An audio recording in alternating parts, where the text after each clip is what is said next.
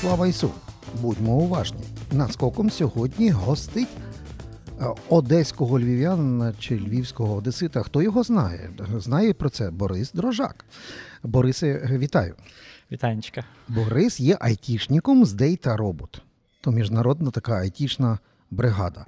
Тобто Борис є мільйонер? Та, ну гривневі, звісно, ми там багато хто з нас мільйонерів, доларових ні, але що я скажу, що українським хлопцям, які на цю компанію працюють, багато кому є акції, угу. І при хороших обставинах деякі можуть вийти мільйонерами. Да? Ну добре, але це ж окремий, це окрема раса. Я маю на увазі айтішники. Я чимало з айтішниками спілкувався по-різному, в різних обставинах, і зрозумів, що всі разом ми є гомо-сапіенси, але це окрема раса, вона інакше мислить, інакше поводиться, і дуже часто може навіть зовсім по-інакшому емоційно сприйняти будь-який прояв, на який ми маємо певний стандарт емоцій. Тобто, що з вами робиться в процесі об-айтішування? Ну, я б сказав так, що українських айтішників я би міг виділити, бо в інших, наприклад, Європу беремо або беремо Японію, угу. То там айтішники, вони більш приземлені, вони не мають такої високої різниці між іншим населенням по середній угу. зарплаті, і тому вони інакша каста і, скажімо так, інакше мислення. Бо я би виділив українських айтішників окремо, і навіть якщо брати там, наприклад, аргентинських айтішників, бо вони відрізняються. А чим наші відрізняються? Ну, я би так сказав, що можна по Фейсбуку трохи це помітити, через те, що легкий поріг насправді, щоб обійти в IT, щоб ви розуміли, це не є щось космічне. Багато розумних у нас людей, вони не знають, що вони можуть зробити більше з їхнім розумом. Тому що це навіть не про відносини між людьми, де дуже тяжко зрозуміти, що там людина хоче, або якась політична форма. Це все як математика. Типу, вже вивчили, тобі просто треба піти і вивчити. Все, нічого складного.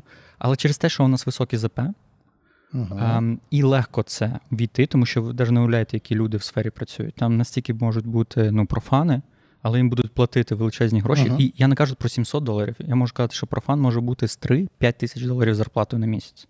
Спокійно. І оці люди через те, що вони мають різкий успіх, і зазвичай вони в бульбашці, вони не знають, як інші люди заробляють, наскільки це складно, які соціальні проблеми. І тому вони такі відірвані, так? І ти якби маєш відчуття, що ти вже, ти вшарив життя, угу. Твоє мислення, твоє світосприйняття підтвердилось зарплатою, і ти набагато простіше, фейсбучити. Так, а в мене колеги, які кажуть, ти навіть собі не уявляєш, як в айтішників все вибудовано. Просто вони самі собі, вони всі ці коди пишуть, програми, дофіга грошей, і вони нічого не соображають, ні що в суспільстві робиться. Їм пофіг все, що робиться в політичному житті. Да вони нічого не цікавляться, їм це не потрібно. От такий стереотип. Ого.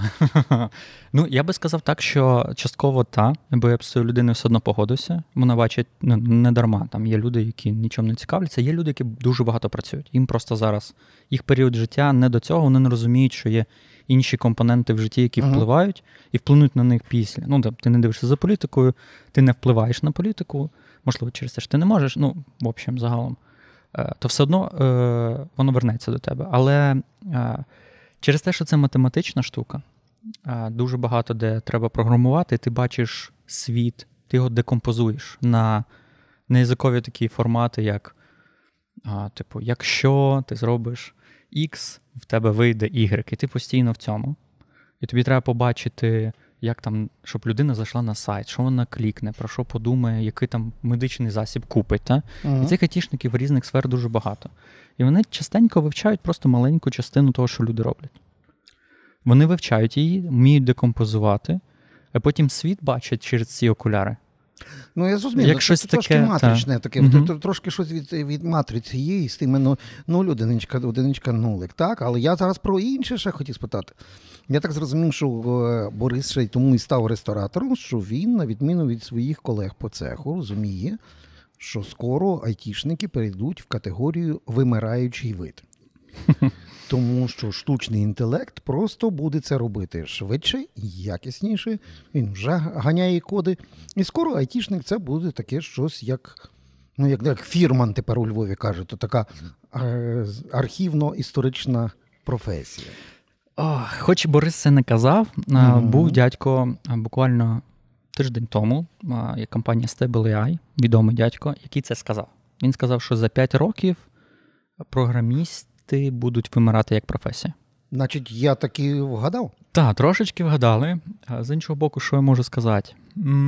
Дивіться, це не тільки про айтішників. Є багато речей, що ми думаємо, що це веха людського розуму, мистецтва. Наприклад, малювати та писати вірші, якимось чином програмувати щось серйозне. Та? Там, наприклад, колись хтось зробив там айфон, і це колись було похуй. Зараз ми всі... Та ми навіть знаємо тих пацанів, бо один наш, один Возняк, то наш. Це трохи наш, так. Та і той теж наш. І ми їх.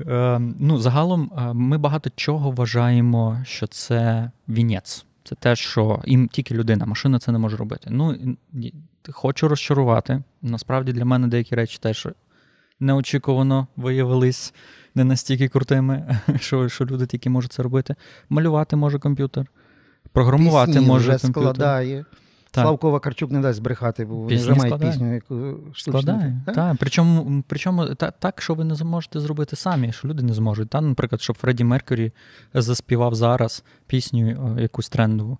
Як ми це зробимо, а штучний інтелект може. Так от я вчора ввечері, це так як карма моя, перед нашою розмовою, шлях трафив мене натиснути кнопку новини на Нетфліксі, що новенького з'явилося. Та й дивлюся, там цей Джессі Світ, нова серія називається «Незнане обличчя планети».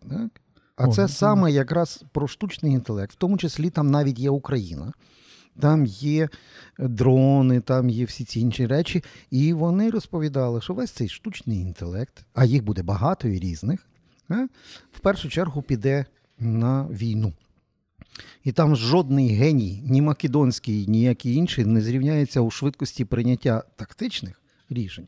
А штучний інтелект вже переходить в режим навіть стратегічного рішення, і фактично світ переречений на те, що у світі переможе та країна, якої армія буде мати повністю штучний інтелект.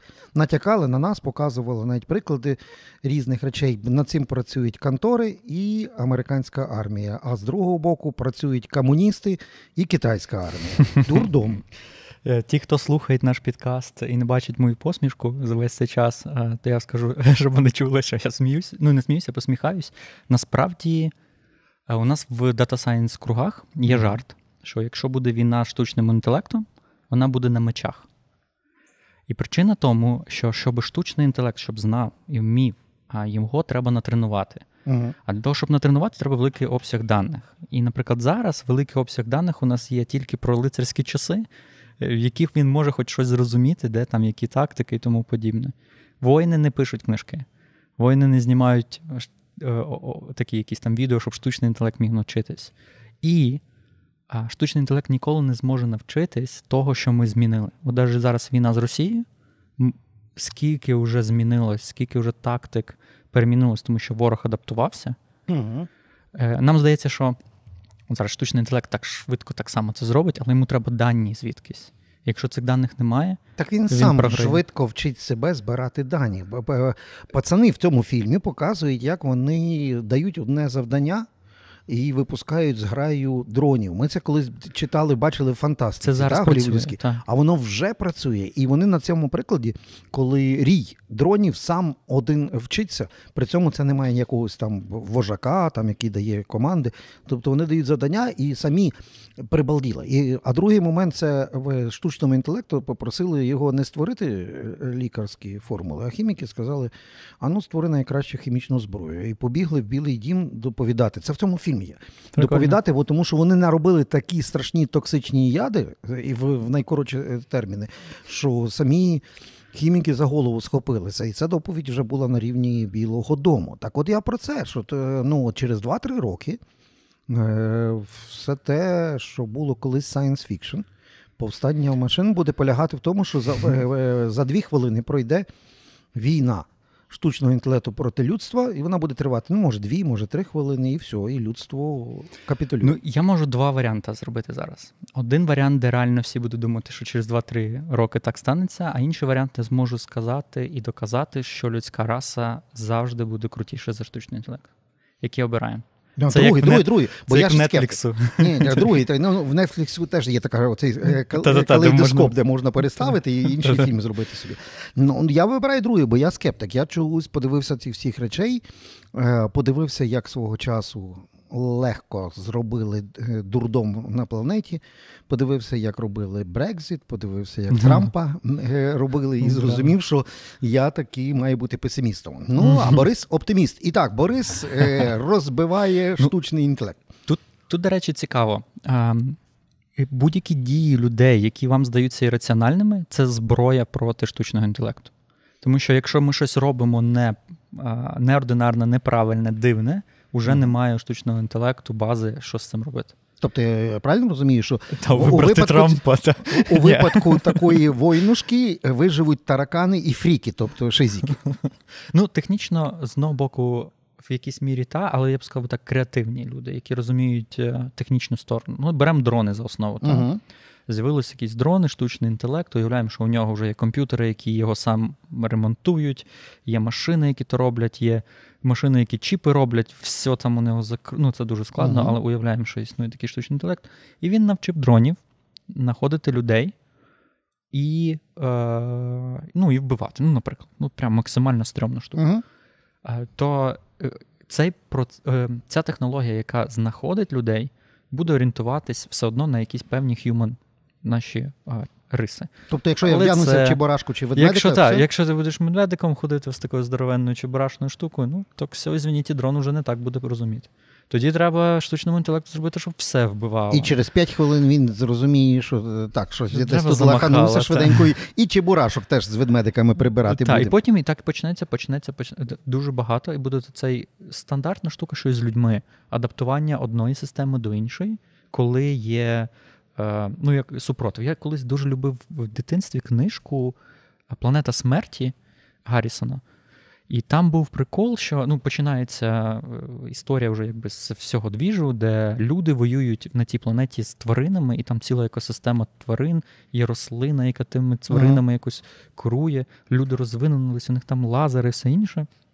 І потім в кінці там книжки десь розказують, що виявилось, що на початках все було нормально і гармонічно, люди жили з тваринами, але потім був пожар, і тварини набігли на людей, тікаючи від пожару, а люди почали в них стріляти. В них почалася ця війна, і з часом через цю війну і тварини еволюціонували, і люди еволюціонували, аж до моменту, поки вони не зруйнували планету. І це, із більшої історії, що ми все одно залишаємося організмом, який еволюціонує. Щодо штучного інтелекту, я поки що не бачу предпосилок його еволюціонування без нас. Так, але є інша проблема. Право, мораль, злочин і покарання. Штучний інтелект не має ніяких докорів сумління. Йому який алгоритм вкладуть, а алгоритм, що є добре, а що погане, де є злочин, гріх, а де є моральний вчинок, цього не буде вкладено ніким. Як і в людей. Ну так власне, тому ми і програємо. Технічно, через... Я так скажу. Це філософська штука, правильно? Ми можемо вти вниз, щоб зрозуміти, що від того, що ми не розуміємо, що таке добре і хороше, штучний інтелект не зрозуміє, але можемо піти в іншу сторону і сказати, оці правила, коли ми додаємо щось добре, щось погане, моральне, неморальне, ми ж будуємо систему суспільства, соціум, який допомагає нам, людям, бути крутішими. Та? Це якби надбудова. Якщо у штучного інтелекту цього нема, він буде програвати, тому що в ітозі він може сам себе вбивати. Стоп. Уявляємо собі. Тобто ми ж прямо на наших очах ми ж бачимо, що для москаля добре це знищити будь-якого українця. Бажано розбомбити будь-які міста і вбити, і взагалі, щоб не було ні українського язика, ні українців як нації. І це для них добре. Угу. А для нас це зло, правильно? І от уявляємо собі, що, наприклад, в українського війська на підмогу стоїть штучний інтелект з такою ідеологічною оцінкою, та, що є добре, що зле, а в москалів там, чи в китайців зовсім інша може бути шкала цінностей, чи північних корейців, які пальнули от зараз балістичною ракетою в напрямку США і Японії. Да? Тобто я говорю про те, що от буде війна не просто людей, а війна штучних інтелектів. Угу.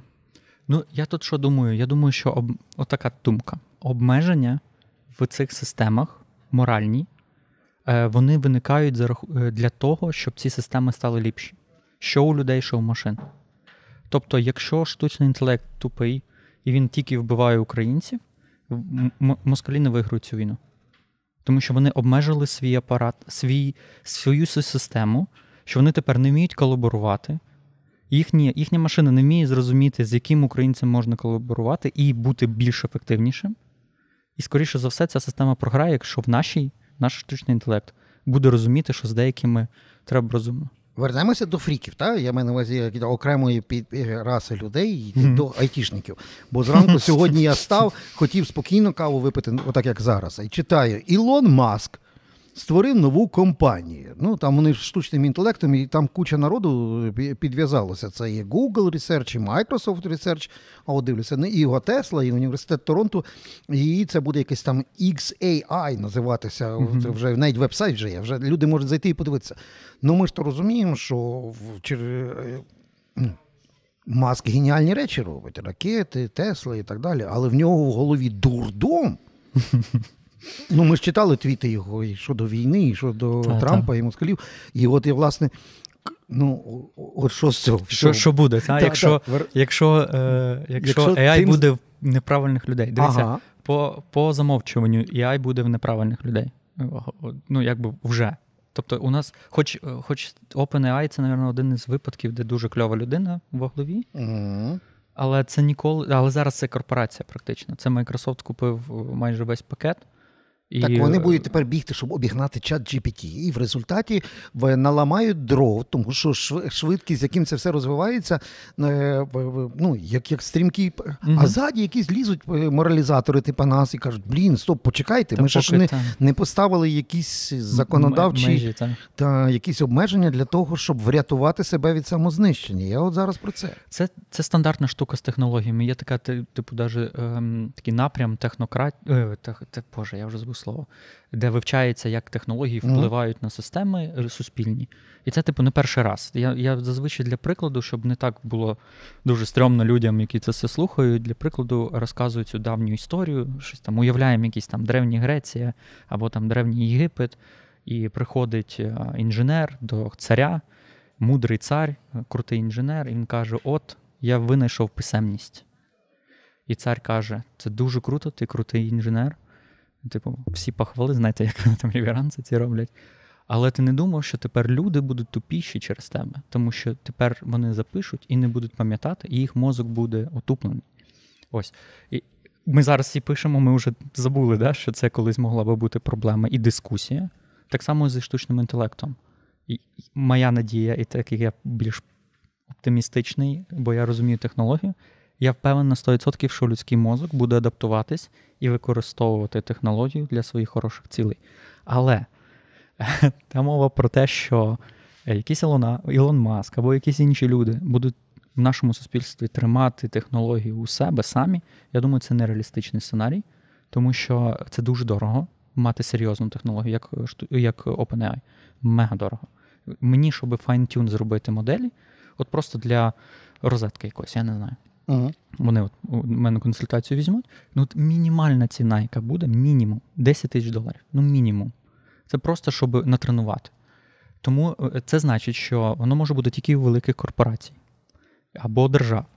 В цьому випадку це вже система, в якій є різні речаги, впливу один на одного, різні баланси сил. Ну, я, до прикладу, скажу, там, наприклад, корпорація там буде називатися там, ФСБ, так?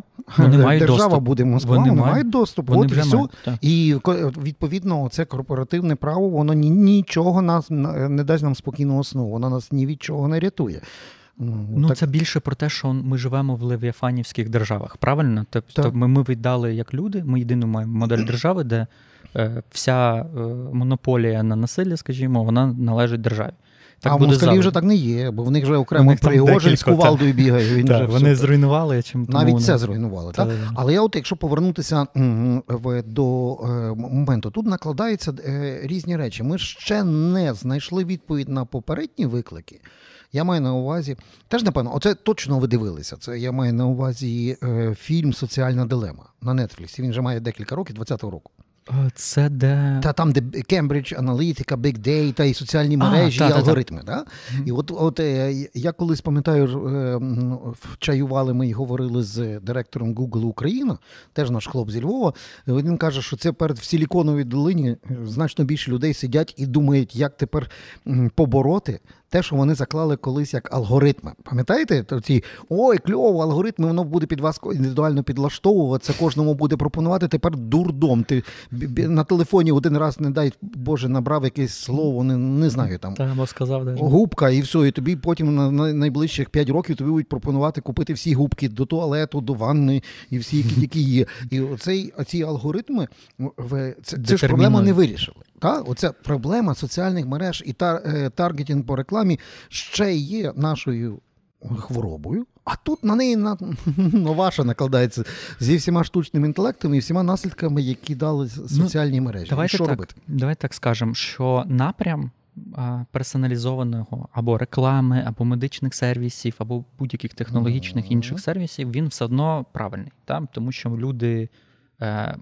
Так як в нас закладена еволюція, ми дуже різні, ми в різних соцгрупах, в різних професіях, різних расах, боже, там стільки різниць.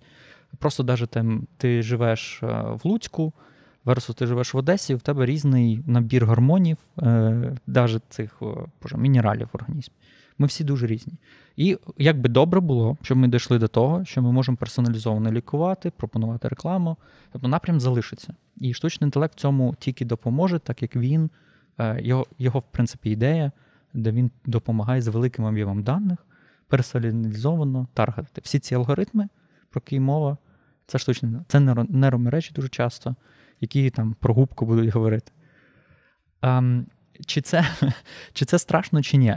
Я до речі, навірно, так скажу, будь-який алгоритм, який є, навіть якщо він кльовий, буде дві проблеми. Перша, навіть уявляємо, штучний інтелект став суперкрутим, і ми можемо малювати все, будь-яку пісню створити тому подібне. Більшість людей це зрозуміє і зможе робити десь через років 20. І ніколи це не буде 100% людей. Ніколи. Досі люди з телефоном не вміють нормально спілкуватися. А у нас отут без штучного інтелекту, ще позавчора, не було штучного інтелекту. Це ж суперкомп'ютер, боже, там 30 років тому, це ж просто вообще, я в шоці. Але... Так це тільки посилює мої тривоги. Я маю на увазі, ми раніше говорили про те, що знання, так, як ми казали, знання сила, воно належало невеличкому відсотку людей. Воно йшло десь там від філософів, письменників і так монахів. Так і залишається. Та, зараз кількість людей, які володіють думкою і смислами і знаннями, навіть звузилося. Це при тому, що доступ до інформації, та це одна секунда. Ми зараз з вами можемо... Це різне, правильно? Знання і інформація, це власне, різне. Що маємо можливість, та хоч зараз в королівській британській бібліотеці витягнути в якісь суперсові, але при цьому інформаційний натиск на кожну одиницю в суспільстві збільшується, тобто новин море, знань менше. Та, і знань як такових генерувати складно, щоб ми розуміли, що це не є така штука, яка збільшується прямо пропорційно, бо знання, вони ще лімітовані часом. Те, що ми, такі розумні люди, там, мудрі, там ми можемо назвати, було в 90-х, і зараз це абсолютно різна мудрість. Ти, можливо, потягнув, і як і еволюція в клітинах там має якусь інформацію з предків, ти, можливо, так кльово, що ти знаєш, як в 90-х жити, але можливо, що впродовж наступних 40 років це знання ніколи не потрібно буде. Угу. А от ну, привикли так вже нас кожне покоління, та, граючи в цю вічну проблему батьки і діти, кожне завжди старпіори будуть говорити, а в наш час було краще, та? А діти будуть казати, та, викопні рештки і динозаври, у вас проблеми були, ми з такими проблемами не стикаємося, ну менше з тим. Але ми бачимо на наших очах, це все пришвидшилося, тобто скоротилася зміна навіть тих поколінь, і ми маємо зараз покоління, яке народилося з гаджетами в руках, яке сидить в соцмережах, яке сприймає і ділиться інформацією там 2-3 секунди відосика і інше. Воно відмовляється читати лонгріди, навіть ті, які ми лонгрідами не називали. Тобто прочитати статтю в інтернеті ще 5 років тому було, це значить, о, дурак, він не щоб книжку почитати, він статтю в інтернеті. То тепер ніхто навіть не буде читати цю статтю. От яким це покоління, от Борис, бачити от через 2-3 роки, коли вже, наприклад, штучний інтелект рване, досягне того піку, коли ці соцмережі, а вони ростуть. У нас нова з'явилася, поки ми з вами готувалися до цієї зустрічі, вже навіть одну нову одну зробили. Та, ну от яким воно буде це покоління? О, я, мабуть, зараз щось таке скажу, що зараз це... Я не знаю вашу аудиторію, до речі, але я спробую щось таке дуже серйозно сказати. Так ні, ви скажіть нам правду, бо ви не підлаштовуєтесь під аудиторію. Даже так, от, я скажу фразу, яка не має значення, яке це покоління, але в наш час... Я навіть робив колись блог невеличкий, я казав, що читання книжок не зробить вас розумним. І я, коротше, у мене велика бібліотека, я просто казав, виберіть будь-які книжки, я вам її обісру. Типу, і будь-яку книжку на той момент я міг спокійно це зробити, тому що навіть автор цієї книжки це зробив десь через рік, через півтора. Десь 50-60% книжок автор після випуску цих книжок, скоріше за все, був в шоці, наскільки всього він не правий. А я, коли прочитав, боже, такий, о, там «Думай повільно і довго» книжка була. І там пояснюється, там ресерч кльовий, як там думати, коли раціонально, де підходить. Я такий був натхнений, це все пояснював. А автор через 5 років там так вибачався, абсолютно всю книжку переписав. І ми живемо в світі, де інформації дуже багато. Її стає ще більше. І зробити її стає ще легше, а значить і якість цієї інформації буде знижуватися. І якщо я кажу таку штуку, а що це дає? Якщо якість інформації знижується? Це значить, що у нас ще складніше набувати знання. Добре, то давайте простими словами. Тобто, чи це означає, що кількість дурних на квадратний кілометр буде зростати з кожним роком? Ну, це не зовсім про дурних. Давайте так, давай, якщо ми візьмемо за аксіому, що всі люди дурні, тому що вони ніколи не можуть знати все. Так. Ми зараз володіємо... Я знаю, що я нічого не знаю. Я знаю, хоча б мінімум, як Сократ. Це хоч трошки допоможе, щоб далі казати. Інформації точно стане більше, бо її генерувати зараз стає за секунду. Я пишу свої блоги за 2 секунди, тому що я маю в голові правильну інформацію на основі досвіду великих інженерних проєктів. Мені згенерувала статтю, я чуть-чуть поправив, в мене все пішло-поїхало. Робити це легше. Сигнал в цих документах, він там невеличкий. Ну там ми розуміємо, що багато тексту треба для різного. Пояснити контекст, там всякі інші штуки, навіть якщо з розумної точки зору. А самого знання там ти можеш, тільки якщо ти зв'язав це з чимось, що тобі реально треба. Ну і уявляємо, що ми живемо в тому світі, і так буде ще гірше, ще буде ще взагалі взлітати. І? Будуть, дивіться, будуть брати... Буде гірше, що в кінці? А тепер ми говоримо так, мале покоління дивиться тіктоки по 3 секунди. Щоб ви розуміли, зумери, вони навіть не 3 секунди, там 1-2 секунди, і вони перелістять. 3 – це лонгрід. В тіктоці вони інколи дивляться довше якісь відео, і ті відео залітають, тому що на початку йде музика і чорний екран, і ці малі не можуть зрозуміти, чи їм цікаве це відео чи ні. Вони дочікуються 3 секунди, коли якийсь там бам, якийсь текст з'явився або картинка, і тільки потім це роблять. І це 2 штуки цікаві. Вони живуть... Ну, це нагадує мені собаку Павлова. Ну, тобто, Борисе, я беру чорний квадрат Малевича, підкладаю під нього якийсь там музичний луп і таким чином тримаю когось, і він має чекати, що 3 секунди, що ж там буде далі. Ну... Але довго так не вийде, бо людський організм звикає. І в цьому прикол, що людинка адаптується. Він награвся в ігри і вже пішов. Я колись грав в ігри, наприклад. Я ж не... А в що грав? Боже, що я тільки не грав, навірно. Ну, я весь час Call of Duty, мені треба було ввечері після роботи. Я собі зразу казав, це м**лі, і далі вже в мене було натхнення. Вже легше, так? Ну, дивіться, що я скажу. Молоде покоління адаптується до світу. Ви маєте мислити, чому вони так поводяться, і що я можу витягнути, як уже доросліша людина, з інформації, що я бачу навколо. Чому молоді так роблять? І чи їм допомагає це в житті? І якщо їм допомагає це в житті, а я скажу, що їм допомагає це в житті, значить, я втрачаю якусь інформацію. Мені треба обдумати, what the fuck, чому малі так швидко переключаються, і як вони встигають це робити. І тоді я буду знати це. Тобто, фактично, мільйонер, айтішник Борис Дрожак став рабом соцмереж і підлаштовується під якихось сюсіків зумерів. Малих зумерів. Так виходить. Ну, хороший такий спосіб. Ну, дивіться, я скажу так, я підлаштовуюсь під соціальний вайб, тому що соціум дуже він динамічний. І розуміти, що, наприклад, я ж продаю якийсь сервіс. Uh-huh. І розуміти, як продавати сервіси цілому поколінню, це знання.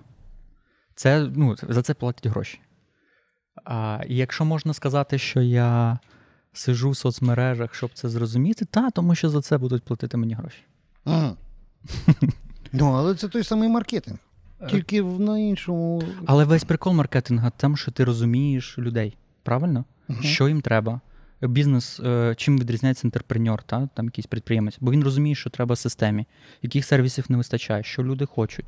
Навіть якщо це дурниця, а в тебе моральні основи, ти все одно маєш розуміти, що люди, поки не отримують цей сервіс, не наїдься з цим, вони все одно далі не підуть, їм треба це. А немає відчуття, що, я такий розумний, я такий талановитий, я мушу підлаштовуватися під якісь низові смаки і усвідомлювати свою чорну карму, що люба дівчинка з губками, як в качечки, яка розпаковує посилку з китайського Алібаби, буде мати в 3 мільйони більше підписників і глядачів, ніж я тут, працюючи все життя на це. Кстати, я інколи думав про те, у вас же ж теж, вам треба набирати підписники і тому подібне. І мене дуже часто інколи питають, а чого ти так не робиш, а отак робиш, ти би мав би більше підписників.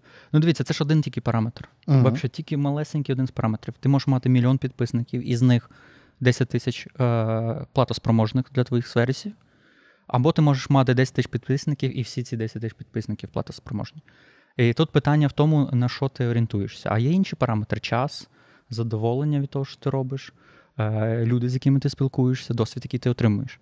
І якщо з цих мільйонів підписників, я не прийду на підкаст, от як зараз, ага, з Романом, і це дуже цікавий досвід, то нафіг мені то треба, правильно?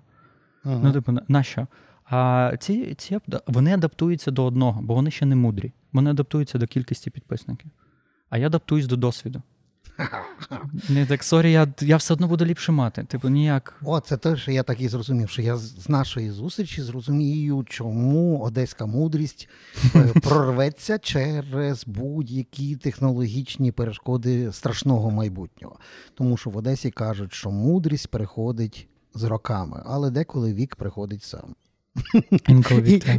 І власне, щойно від Бориса ще раз почув, що цей фундамент, він незмінний, технології можуть мінятися.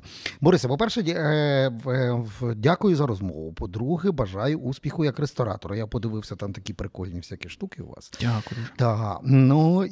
Заходьте. І до нових зустрічей, тому що я так розумію, що ми можемо лягти спати і прокинутися в новій технологічній ері будь-якої секунди. Не проспати. Це було наскоком, це був Борис Дрожак. Підписуйтесь на його всі соціальні системи, бо він з мудрими людьми там контактує, розумієте? Він не розпаковує пачки. А ми зустрінемося з вами скоро.